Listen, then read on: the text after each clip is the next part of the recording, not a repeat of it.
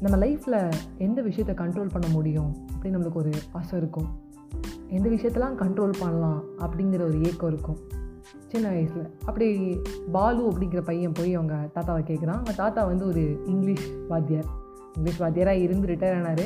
ஆனால் இன்னும் எல்லாருக்கும் இங்கிலீஷ் சொல்லி கொடுத்துட்ருக்காரு டப்புன்னு கேட்டோடனே திரும்பி சொல்கிறாரு அவன்கிட்ட.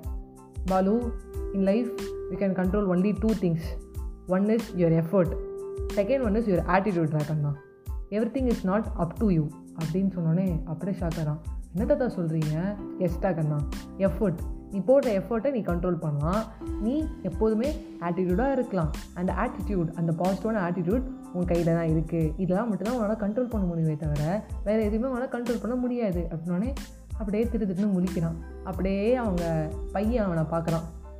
டேய் உனக்கு வேறு கேள்வியே இல்லையாடா. உங்கள் தாத்தா உனக்கு மட்டும் பதில் சொல்ல எனக்கும் சேர்த்து தான் சொல்கிறாரு சரிப்பா புரியுது. என்னோடய எஃபர்ட்டு என்னோடய ஆட்டிடியூட் போதும் போதும் அப்படின்னு சொல்லிட்டு உள்ளே போகிறாரு அவ்வளோதாங்க வேறு எதுவுமே நம்மளால் லைஃப்பில் கண்ட்ரோல் பண்ண முடியாது. எஃபர்ட்டையும் ஆட்டிடியூட் மட்டும்தான் கண்ட்ரோல் பண்ண முடியும். உங்ககிட்ட விடைபெறுவது உங்கள் பேர் நான் Ajay Vaishnavi. Always smile and make other smile எஃபர்ட்டையும் ஆட்டிடியூடையும் மைண்டில் வச்சுக்கோங்க. சந்தோஷமாக இருங்க. By bye friends